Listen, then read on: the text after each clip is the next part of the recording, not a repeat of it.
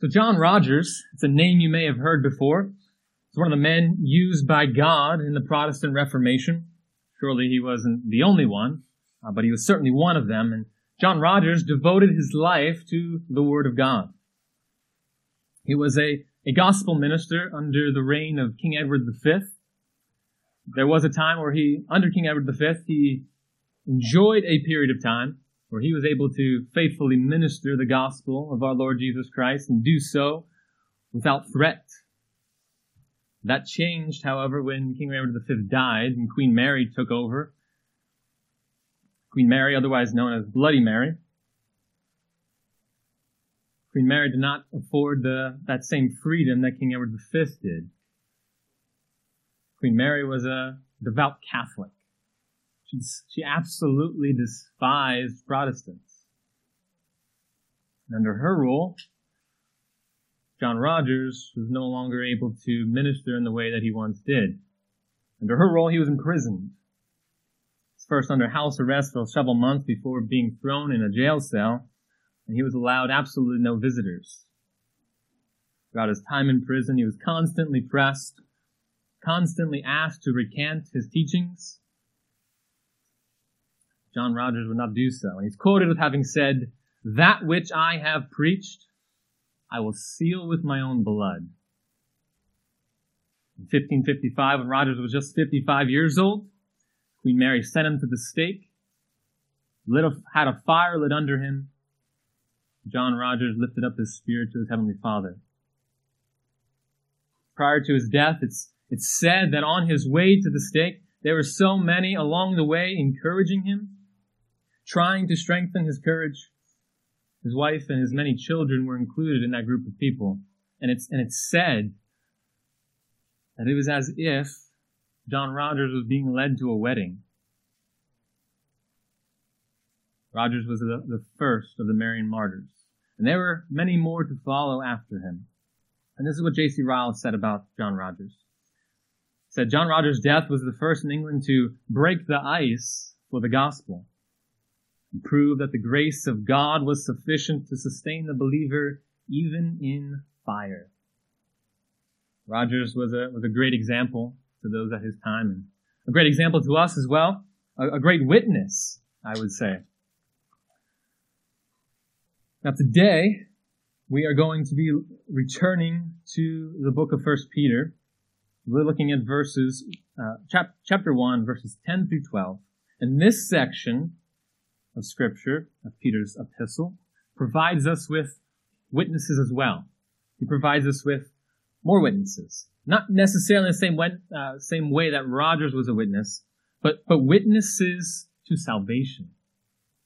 So if you would, open up your, your Bibles, turn to the first, turn to the book of First Peter.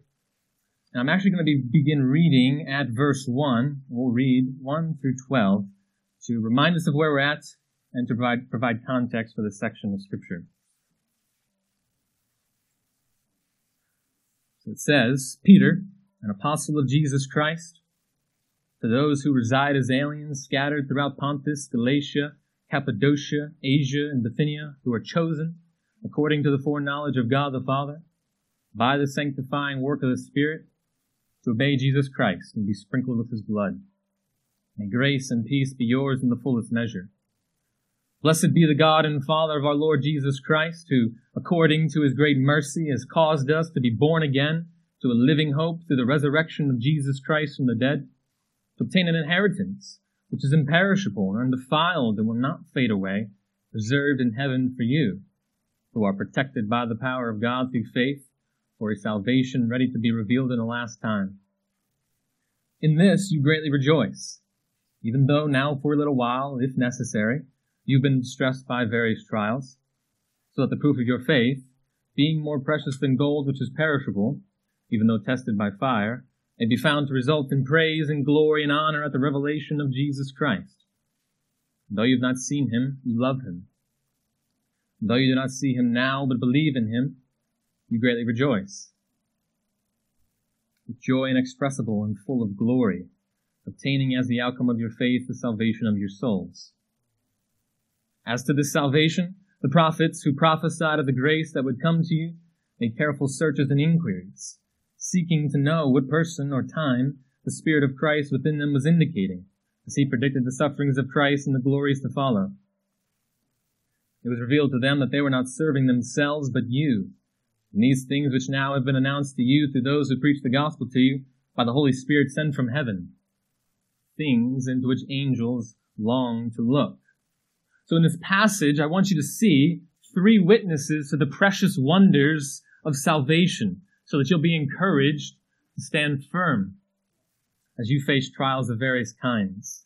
The first witness I want you to see in this text is the witness of the prophets. Point number one, I want you to be encouraged by the prophet's search into the revelation of salvation. Be encouraged by the prophet's search into the revelation of salvation. So as we approach Peter's first epistle that he wrote to these believers scattered throughout Pontus, Galatia, Cappadocia, Asia, and Bithynia, we pick up in what I will call this introductory section, which we began the last time I was filling the pulpit for Pastor Mark. Last time we went through verses three through nine.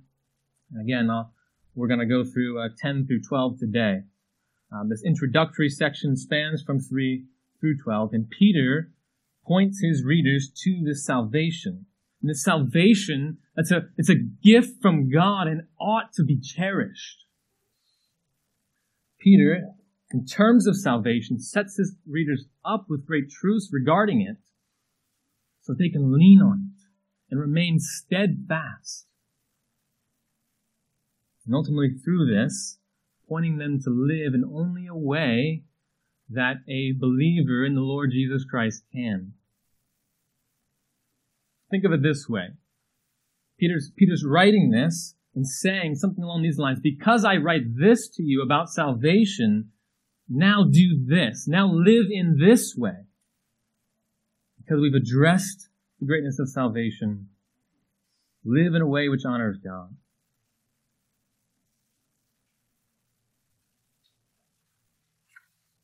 So, beginning with verse ten, Peter's going to provide us with these three witnesses. I mentioned the prophets are the first one. And I want you to think about this text and, and these witnesses as not so much from your point of view, but from their point of view. And by doing so, we're able to see just how, how they viewed salvation, just how great salvation was to them, and, and there in turn how great it should be for us as well and how we should view it. And it should bolster our view of salvation, and it should bolster our, our confidence in it, and in, ultimately increase our hope in it. And so Peter identifies these prophets as those who prophesied of the grace that would come to you. These are Old Testament prophets that Peter's referring to, and we know that because he says that they prophesied of the grace that would come, signifying that it has not yet come, has not yet arrived, but that time is coming where it will. And that second identifying factor, I, I would say, is that they sought to understand what the Spirit of Christ within them was indicating. As the Spirit of Christ uh, predicted the sufferings of Christ and these glories that are going to follow after those sufferings, and those things that were revealed to the Old Testament prophets, but they were not revealed in their fullness. There was, there was more for the prophets to still understand. And I would go to the extent that when Peter says prophets here, I don't want you to think of uh, just Isaiah and, and Zechariah, but I want you to think of the whole of the Old Testament. Think about Moses through Malachi, all the writers that God used to uh, speak of the coming of Christ. Because it did not just begin with uh, uh, Isaiah and Zechariah, but it began all the way back in Genesis. Genesis three fifteen is our, our, our first messianic prophecy. In Genesis three fifteen, it was declared that the seed of the woman would crush the head of the serpent, that Satan will forever be defeated, and that defeat would come through this Messiah, this promised Messiah. And so they're, they're the prophets who prophesied this grace that would come. And, and in terms of grace, it would I, it would be easy to say that's just, just salvation, but were not the Old Testament believers also saved? Could they not also believe uh, or, or receive salvation in the same sense that we could?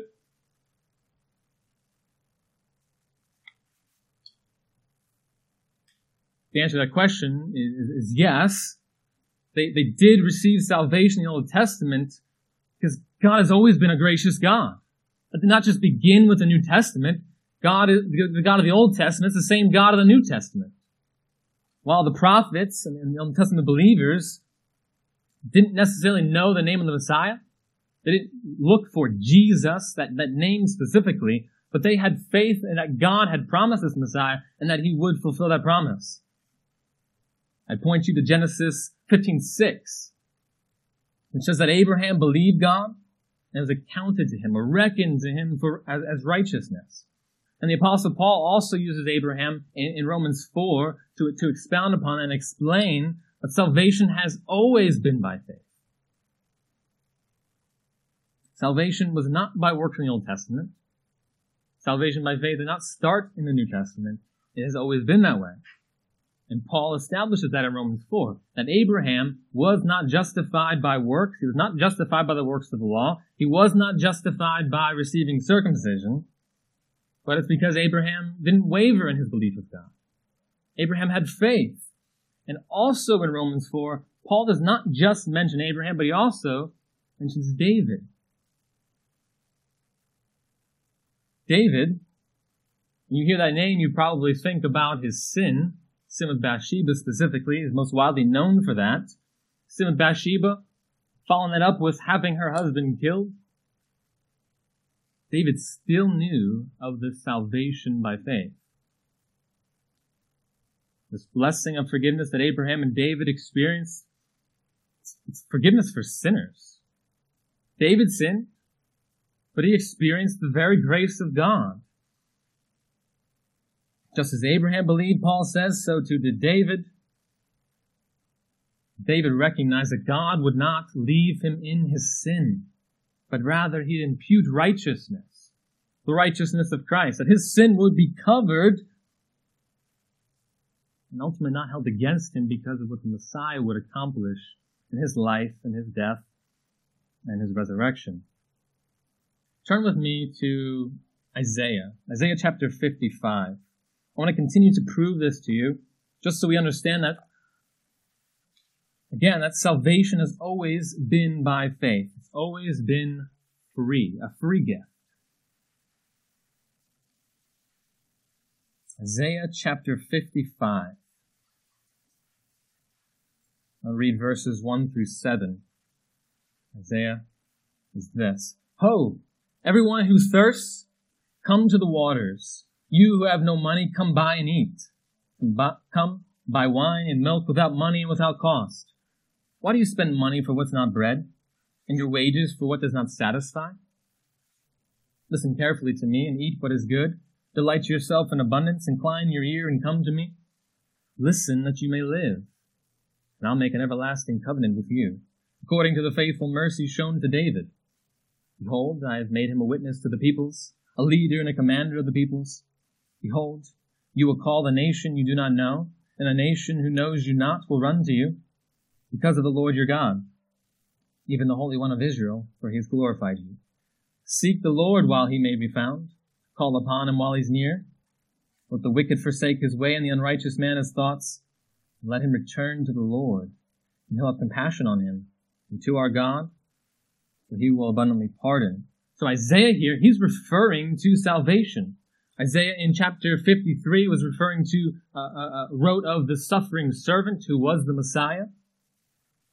And in that, in, in that, that, that suffering servant, he, he said would, would, he prophesied that he would suffer and ultimately die for those who would come to him. That salvation, he says, is a free gift. You, you don't need any money. He says, but come buy it. You don't need to make a purchase in terms of money. It's free, and it's free for all those who will call upon him and ultimately uh, flee from their wickedness. So this salvation is by grace alone, through faith alone, in Christ alone, just as it is for us. Again, they didn't know to call upon Jesus, but they knew that the Christ would come, he would suffer, he would die, and he'd rise from the dead. And those are facts that we're blessed in our position where we stand in history to understand those things. But regardless, they knew that a Messiah was coming. and they knew to trust in God for that promise. As I said, God did not start being kind and compassionate and gracious in the New Testament. That's who God is. He's always been that way, and that's exemplified over and over again in his dealings with, with Israel. Uh, if you think to Jonah, what happened with, the, uh, with Nineveh, God was gracious to them after they repented. Again, that's that's just who God is. God is a gracious God. He does not change. So don't think about this God as from the Old Testament to the New Testament as, as changing or being different. It's the same God. Isaiah forty-three ten. Before me there was no God formed, and there will be none after me. The Old Testament God and the New Testament God is the same God. It's the same God who's going to rule and reign forevermore. So, Peter says these prophets prophesy the grace that would come. So it's, it's not necessarily referring to salvation, because Old Testament believers could also be saved by faith, and they were saved by faith. But what he's referring to is this future aspect of salvation. So grace, while available to believers in the Old Testament, would see its ultimate fulfillment in the Lord Jesus Christ when he would come and die. So Peter says of these prophets, they make careful searches and inquiries into this grace. So if you read our text, made searches, made inquiries. It looks like these, these, these searches and these inquiries are, are nouns, but in the Greek, they're actually verbs. Peter's trying to bring out this, this intense search that the prophets went through to understand this grace. The prophets did not simply ponder. They didn't simply ponder the sufferings of Christ, the glories of Christ. But they went on a search for this. They wanted to know more. They sought with absolutely all of their mental ability to grasp this. And how did they do that? What did they search? They sought other writings, previous writings, so they can get a better detail. Daniel did this. When he received visions, he asked for explanations. You can see that in Daniel seven fifteen and sixteen. You can also see it in Daniel eight fifteen and sixteen. And I want you to hear what Daniel, Daniel says in, in Daniel nine, verses one through three. He says, in the first year of Darius, the son of Ahasuerus, of Median descent, who was made king over the kingdom of the Chaldeans, in the first year of his reign, I, Daniel, observed in the number in the books the numbers of the years which was revealed as the word of the Lord to Jeremiah the prophet, for the completion of the desolations of Jerusalem, namely seventy years. So I gave my attention to the Lord, to the Lord God, to seek him by prayer, and pleading, and fasting, sackcloth, and ashes. So Peter refers, I mean, sorry, not Peter, Daniel. Daniel refers here to the writings of Jeremiah. So he was searching previous prophecies. That's what the prophets did. They searched previous writings and, and previous prophecies.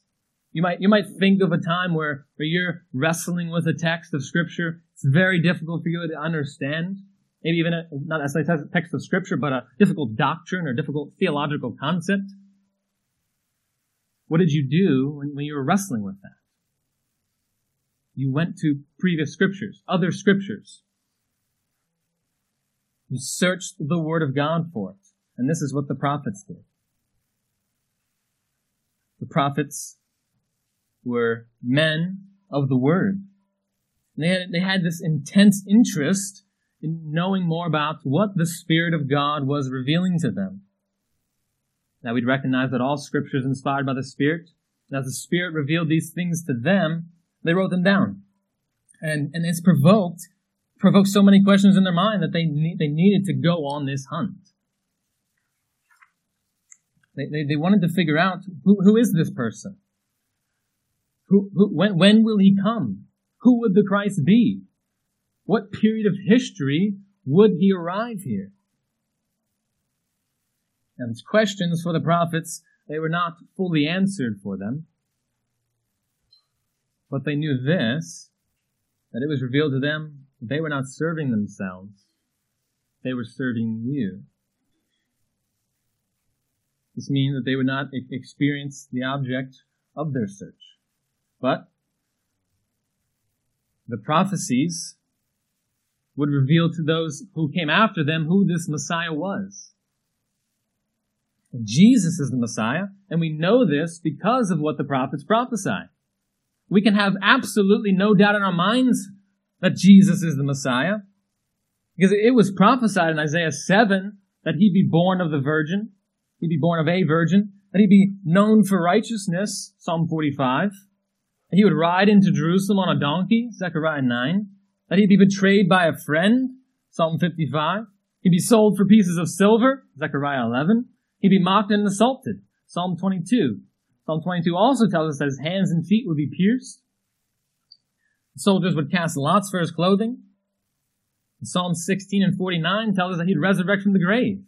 And that list, it goes on and on and on. There's many more than just what I've listed there. But they have served us in revealing the Messiah to us. The prophets knew that, the, that, that Christ would suffer, and that he'd experience these glories thereafter, as was revealed to them by the Spirit of Christ. I've mentioned some of those things, but the sufferings of Christ was it was revealed in Psalm twenty-two, as I mentioned, Isaiah fifty-two and fifty-three. The glories of Christ that follow his sufferings, that, that would include his resurrection. After his death, he resurrects from his grave, from his grave. He ascends to heaven. And one day he is coming back, and he's going to set up his, his earthly kingdom. And he's coming back as a conquering king. Those things can be seen in Isaiah nine, Daniel two, Zechariah two. So those prophecies were not fully revealed to the prophets. They were not completely understood in terms of that person and time. You could say it. The who and the when, they did not fully understand that. And, and this is this is evidenced even all the way up to the, the point of Christ's death and the point of his resurrection. And we see that even with uh, uh, Peter, who wrote our epistle. When, when Jesus told the disciples that he was going to Jerusalem and he was going to die, that he'd be raised on the third day, guess who rebuked him? Peter did. Peter rebuked Jesus and told him, that's not going to happen to you, Lord. And Peter got rebuked right back. Jesus told him that you're dwelling on the interest of man, not on God. The disciples, also on the road to Emmaus in Luke twenty-four, you might be familiar with that text. They were sad because Jesus was put to death. They thought this was their Messiah. They thought that he came to redeem Israel.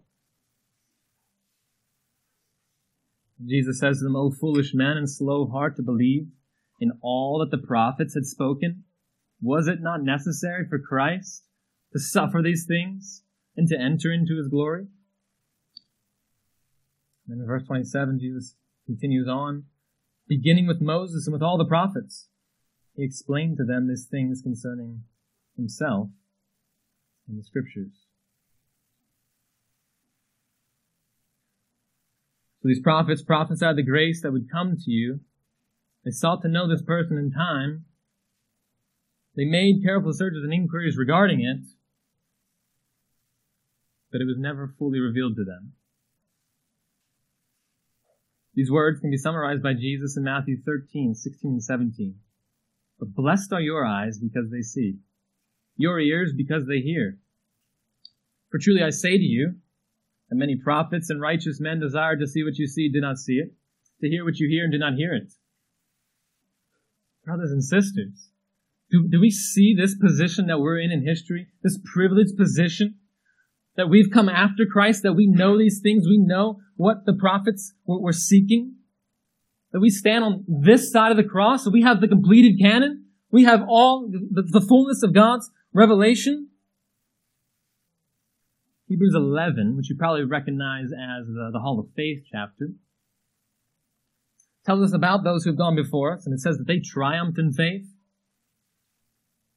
The writer of Hebrews says that after having gained their approval through their faith, They did not receive what was promised because God provided something better for us. God provided something better for us. These prophets, they searched and they searched and they searched and they searched and they searched the scriptures and they searched prophecies regarding salvation, regarding Christ, regarding that grace that would come. Again, the who and the when. They didn't simply sit back and say, "No, God saved me. I'm good. That's all I need. I have faith. I'm going to heaven. No big deal." They weren't satisfied with the bare minimum. They wanted to know more about this Christ. They wanted to know more about this suffering that he was going to experience. They wanted to know more about who he was. Do you want to know your Christ? Do you want to know more about your salvation? They were interested in this more than anything else. This was their life. They gave their life to this. Nothing piqued their interest more than this.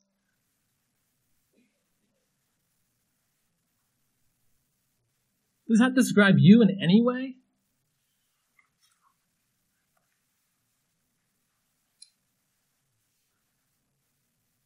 How is it that you live each day? In light of what God has done for you. In light of the grace that has come to you. Do you search it? Do you search it out? Do you long to understand it more? Are you trying to understand this salvation? Long to, do you, do you long to pursue the knowledge of Christ? And pursue the knowledge of what, this, what, what our God has done for you in salvation? If you're in Christ?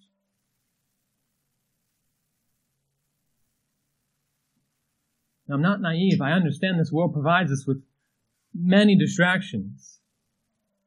Many distractions. But brothers and sisters, we can't lose sight of this. We can't forget our salvation because of, of social media or video games. Cling to this salvation. Cling to the work of Christ and what he's done for you. Don't be the person satisfied with just the bare minimum, with just being saved and having faith. Take it to a greater extent than that. Your God is worthy of more than that. Jesus laid down his life for you. And the prophets would have loved to see the fulfillment of it. So as Peter encouraged us, his readers, through the prophets, their, their zealous search for the knowledge of the person of Christ and the timing of his coming, let us look also to the New Testament ministers of the gospel. Point number two is to be encouraged by the evangelist's proclamation of salvation. Be encouraged by the evangelist's proclamation of salvation. And so after Peter addresses the, the prophets and, and their the, the, the Lord's use of them in redemptive history, he moves on to those who preach the gospel to you by the Holy Spirit sent from heaven. Peter does not specifically name anyone here, just as he didn't name anyone specific with the prophets. What, what Peter wants to highlight to you is the fact that they preach this gospel to you. And how did they preach that gospel? By the Holy Spirit. The Holy Spirit sent from heaven. That Holy Spirit was the same Holy Spirit who who, who, who uh, uh, revealed the sufferings of the of Christ and the glories to follow, that he revealed that to the prophets. It's the same Holy Spirit that propelled them to conduct their search. It's that Holy Spirit that's also at work, has been at work, in the New Testament preachers and evangelists of the gospel of our Lord Jesus Christ. And it's these evangelists who have taken the gospel to the ends of the earth. The evangelists have preached the fullness of what the prophets were longing to understand. This is what the prophets were searching into. And the evangelists, by the power of the Holy Spirit, have announced this. So what did the prophets aim to understand? They were aiming to understand the, the who and the when of Christ, the person and the time of his coming. These evangelists preached these things. They preached that Jesus is the Christ, that Jesus has come, Jesus has died, and he has risen from the grave. Their message, their gospel, is the fulfillment of what the prophets were searching out.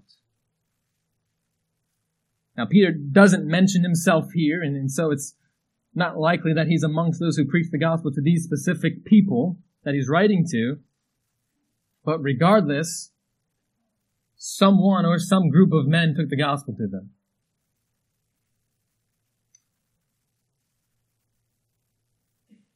Either way, what, what we know is that Peter did preach the gospel. And Peter did bring the gospel uh, to, to many. In Acts two, you know it's his Pentecost sermon. In Acts two twenty-two, Peter started preaching and says this, this as recorded in, in uh, the book of Acts. Men of Israel, listen to these words. Jesus the Nazarene, a man attested to you by God with miracles and wonders and signs which God performed through him in your midst, just as you yourselves know. This man delivered over by the predetermined plan of God, predetermined plan and foreknowledge of God, you nailed to the cross by the hands of godless men and put him to death.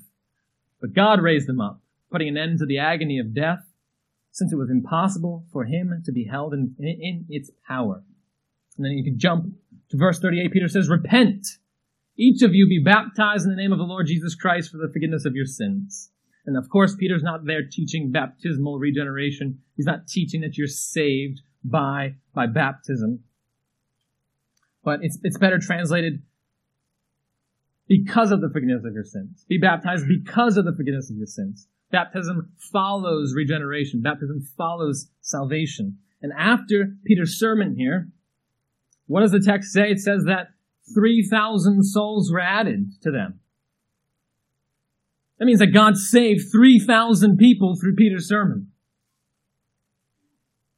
And of course, Peter was not the only gospel preacher. We have the Apostle Paul also as an example of a faithful gospel preacher.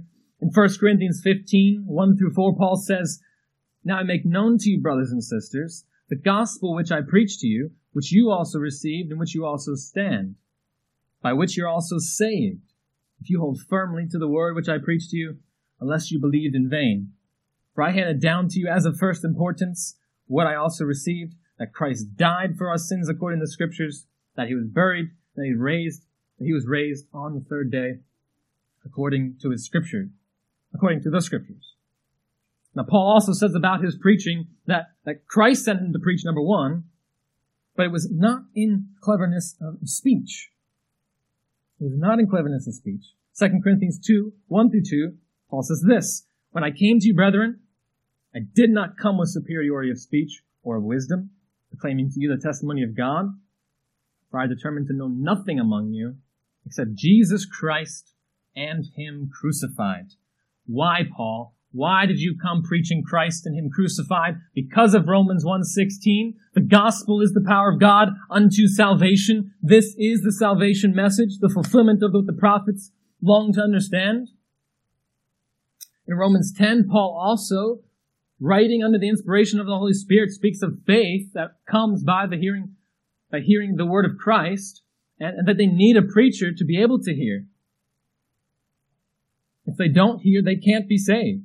People need to be told of their sins against this great, mighty, high, and holy God. The only hope for man is the gospel of the Lord Jesus Christ. With that in mind, we need to speak to those here who are outside of Christ. Today, I call you to trust in the Lord Jesus Christ for your salvation. Stop believing all the things you've made up in your mind as to why you can't believe. Stop believing all the things your family has, has told you for the reasons they don't believe.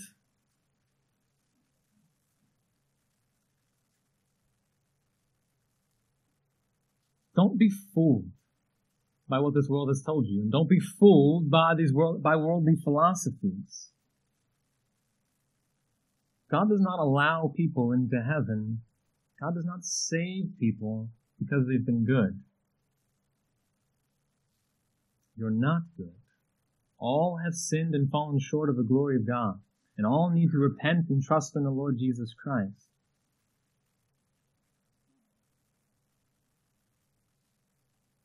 You look outside, all the snow. You can't see the stars right now, but there are stars and, and our mountains and, the, and the, the beauties of creation. That has a creator. The creator is the God of the Bible. And it's that God who sent his son, the Lord Jesus Christ, to die the death that you ultimately deserved. And he calls you to repent of your sin, to turn from your wickedness, and trust in him. And I'm calling you to that today. If you are outside of Christ,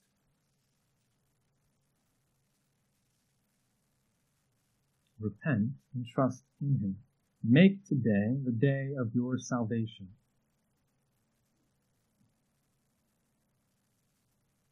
Now this gospel... This gospel is the fulfillment of the prophet's diligent search. It is the, the evangelists that gave their life to it. They devoted themselves to this.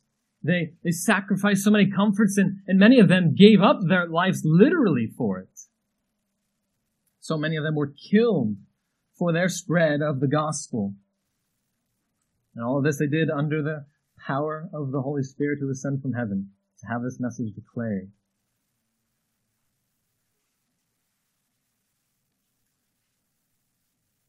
Believer, I again call you to, to make a life commitment, to devote your life to this, to the salvation the Lord has granted us. And as the apostles gave their life to the Lord Jesus Christ uh, in, the, in the gospel, the gospel of our Lord Jesus Christ, They, they made it their most important possession, the most important message of their entire life. Will, will you do that? Will you do the same? Do you, do you, are you able to see and recognize this, this, this reality, this amazing reality of what the Lord has done to the apostles and prophets? We need to have that type of mentality. The prophets prophesied this grace that would come to you. They sought to know the person and time the Spirit of Christ within them was indicating. To what the, you know, the Holy Spirit, the Spirit of Christ was indicating to them, the sufferings of Christ and the glories to follow. And the Holy Spirit announced these things, the fulfillment of these things, through the evangelists. So we've seen those two witnesses, the prophets and, and, the, and the evangelists. But Peter mentions another witness. It says at the end of verse twelve, things into which angels long to look. So the angels are witness number three. And I want you to be encouraged by the angels' desire to understand the mystery of salvation. Be encouraged by the angel's desire to understand the mystery of salvation. So first, Peter says, they long to look into these things, things into which angels long to look.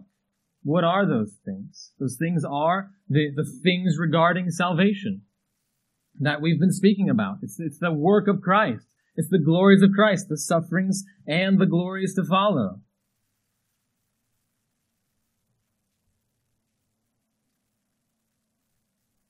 God created this world to glorify himself, to magnify himself, and that's what he's doing through the salvation of men. And salvation, it doesn't point to you, it points to God. It points to God and his sovereignty and his mercy. So it's it's God who's who's granting salvation, and it's and these angels, it says they, they long to look into these things. The angels, they they want to they want to get a clear look at this. They want to gain a clear glimpse into what God, God is doing here. And, and, and don't miss the, the present tense of, of the longing. They long to look. That wasn't something they just did one time, but they're actively seeking this. They're actively longing to look into this. They're actively pursuing a knowledge of, of, of God's grace towards men. As the prophets sought to understand these things that were being revealed to them, the angels also long to understand these things about salvation. It's not being revealed to them. Now that word look there, things into which angels long to look, that that that portrays for these angels a, a, a great interest. They have an intense interest about these things. It, it literally means to, to, to stoop sideways. That you want you want to gain a you want to change your bodily position to gain a clear look, to gain a clear look at something. You might twist and turn to to put yourself. You might put yourself through twisting and turning. Uh, to, to gain a clearer bic- picture, uh, a better view. That same word for, for look is, is used of Peter in Luke twenty-four. When he, he ran to the empty tomb of Jesus and he looked in to marvel at the resurrection.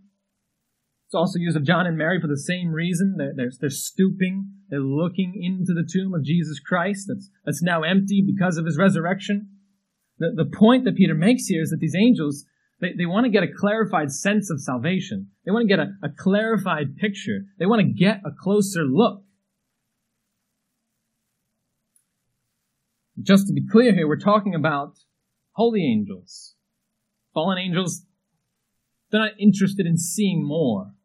They believe and tremble at God, but they're not concerned in, in, in, in gaining salvation for themselves or, or Or, or being reconciled to God. They hate him. The fallen angels hate God. And we see uh, their experiences with Christ in the Gospels. Every time they come across him, they cry out, "Son of the Most High God, don't torment us before our time." The fallen angels, they're, they're only consumed with doing evil, and they know that their time is coming, that one day they will be destroyed. Their doom is absolutely sure. And they're okay with it. You don't see them arguing with Christ about it. They know it's coming. These angels, they they they know God and they know his power. And the holy angels, on the other hand, also know God's power, but they're astonished by it. They don't have the reaction of the, the fallen angels. They're amazed. Which is interesting, because they're involved in this in various ways, right? They were, they announced the birth of Christ. They ministered to Jesus in his temptation. The Bible calls them God's ministering angels.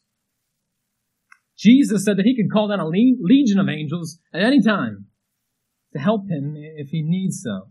And these angels have access to heaven. They have access to God. What would make them interested in salvation? Angels don't get to experience it. They don't get to experience it. We as, as humans have a unique position, uh, and, a, and a wonderful position to experience God's mercy in the way that no other created being has. We can experience it in the way that no other being, created being can, even angels. And what's amazing is if you think about, one third of the angels fell with Satan. They weren't offered mercy. They weren't offered salvation. They sinned, and it was done. Once and done. That's the only chance they got. They were, they, they were condemned immediately for their rebellion.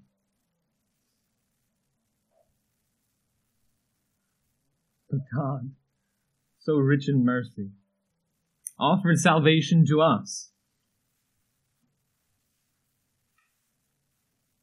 And again, I continue to press this point home, but those of you here who know Christ, is, is this something that you marvel at? Does this amaze you?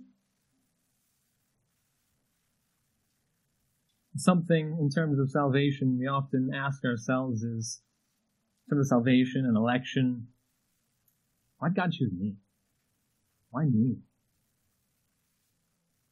What we can uh, understand from the fact that the angels don't don't experience salvation.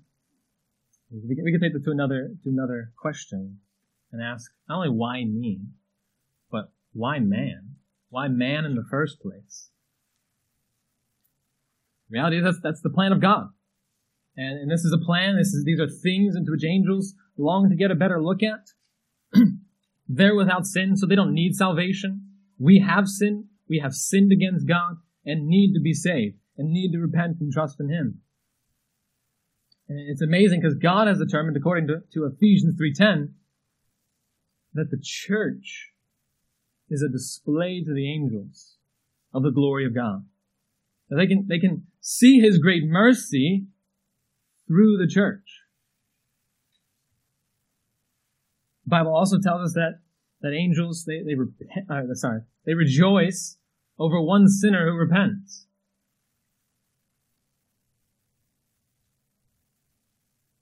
In regards to salvation, the church is as close as they can get. The church is on display for them to see God's grace and mercy. And they look to the church and glory in the church as the Lord displays it to them. But they will never experience it like we do.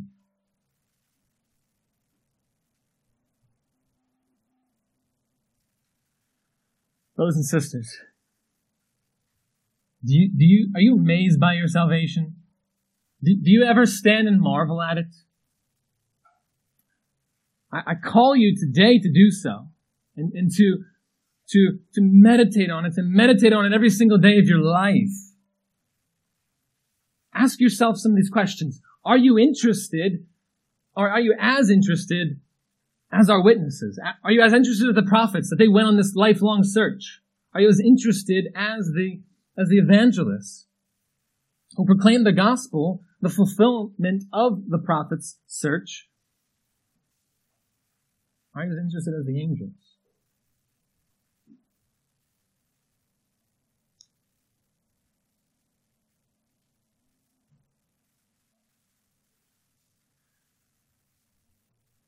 As you go throughout your days, remind yourself of these perspectives.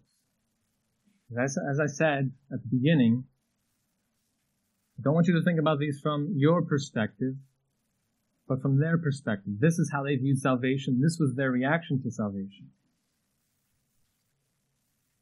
Now think about your own perspective. How do you view it? How amazed are you by it? How much do you reflect on it? How much do you search it and, and long to understand it to a, to a greater to a greater depth?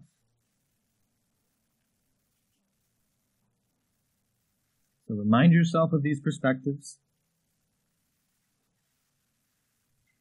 And be encouraged by what God has done in salvation. Trials are going to come in your life. They will absolutely come. Sometimes they will be poured on you like a tsunami, and you'll feel weak and helpless.